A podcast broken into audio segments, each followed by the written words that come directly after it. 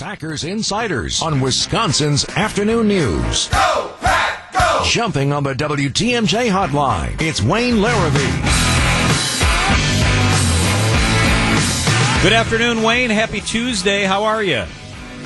John, not here. I thought you had left the station. I thought you were the travel guy, you know, wine in the Rhine and uh, visiting the uh, Pontiff in Rome and, and all that stuff. I mean, I can't believe you're, you're back. I, you really do work here. I am back. I'm glad to be here, especially to talk some Packers football with you, Wayne. It's an exciting time of year, but I want to start with McCarthy.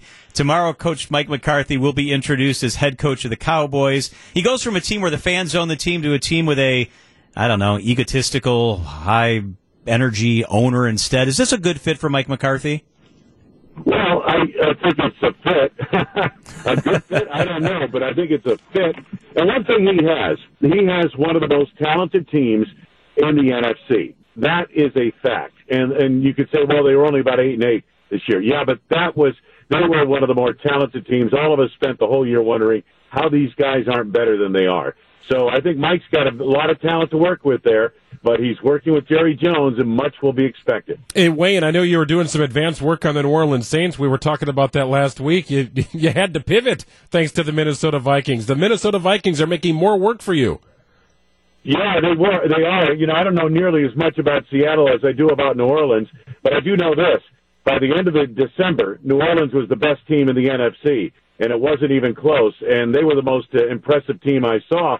So that'll tell you all you need to know about the the effort the Vikings put forth and the performance they did because they just shut down a team that was on a roll and did it on the road and that was the most impressive game I've seen all year. You know, Wayne, I would imagine that sports talk radio in Seattle maybe sounds a little similar to that in the state of Wisconsin where you know the Packers have eked by some opponents. They have looked impressive at times. They've got some very nice wins, of course, and 13 and 3 is no accident. And you look at the Seahawks and you know, that one point win over the Bengals back in week one, but they're able to beat the 49ers. It, it just seems like everything with them is a nail biter, down to the wire, fourth quarter, gritty performance needed to come away with a win. Yeah, well, they're like uh, 11 and 2 in, in one possession games. The Packers are 8 and 1 in one possession games. And here's the problem with the two fan bases, okay? Seattle fans are used to seeing their team, the Legion of Boom, win with defense and a running game, okay? Well, they had the running game, or they had until they lost their top three backs. But their their defense isn't what it used to be. So fans in Seattle are uncomfortable with that. In Green Bay, we're used to Aaron Rodgers posting a 120 something passer rating every week and winning with offense. And that's not been the case this year. So that's where the uncertainty comes in. You know, it's going to be a really interesting matchup for sure, but uh, I'm trying to think back in, in, all these playoff memories, and I know Aaron Rodgers and some members of the offensive line, Mason Crosby, part of that team back in 2014. I, from a broadcaster's perspective, Wayne, I, do you appreciate another opportunity to go against a team that you know, maybe forced you to have a, a, call that you didn't want to have to make at the end of that game in 2014? Yeah. Yeah, you know, Greg, it's interesting. Uh, neither side has very many players left from that 2014 NFC Championship game. There's been so much turnover. The Packers only have seven members from that team left on their roster, so I don't know if it'll permeate a whole lot, uh, you know, on the field. But um, I will say this: I'm a lot uh, more comfortable, and, and I, I hesitate to say this because you know sometimes you don't you you don't want what you wish for but I'm a lot more comfortable with the Packers going up against Seattle than I would have been had they been facing New Orleans. You know, similar question about the game uh, out west in California. It, the Vikings, I think, prior to the last two weeks of the season, and the last week was kind of a throwaway because they lost to Green Bay. They didn't have Dalvin Cook.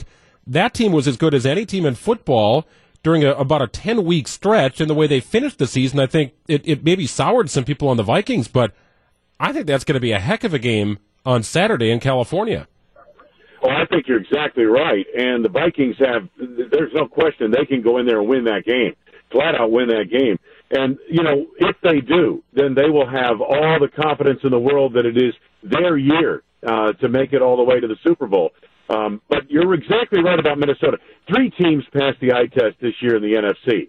Okay? San Francisco, New Orleans, and Minnesota. They passed the eye test more than any other teams in the NFC. And Minnesota's going in there to San Francisco, and it looks like they've got their mojo back. And Dalvin Cook makes a heck of a difference. But what made the biggest difference in New Orleans was the way the defensive line totally shut down the New Orleans offense. And that was impressive. They'll get a chance to do that against a lesser offense, in my opinion, in San Francisco. All right, Wayne, you're going to be busy, God willing, the next month or so, but bring your wife, Julie, and come on one of these vacations with us.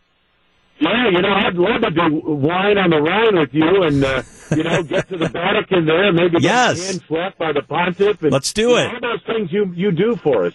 I would love to do that sometime. That'd be great. All right, we'll make that happen. He is the, the season, you know. yeah, I know, I know. The voice of the Packers is Wayne Larrivee. Wayne, we appreciate it. Have a good week. Have a good one, guys.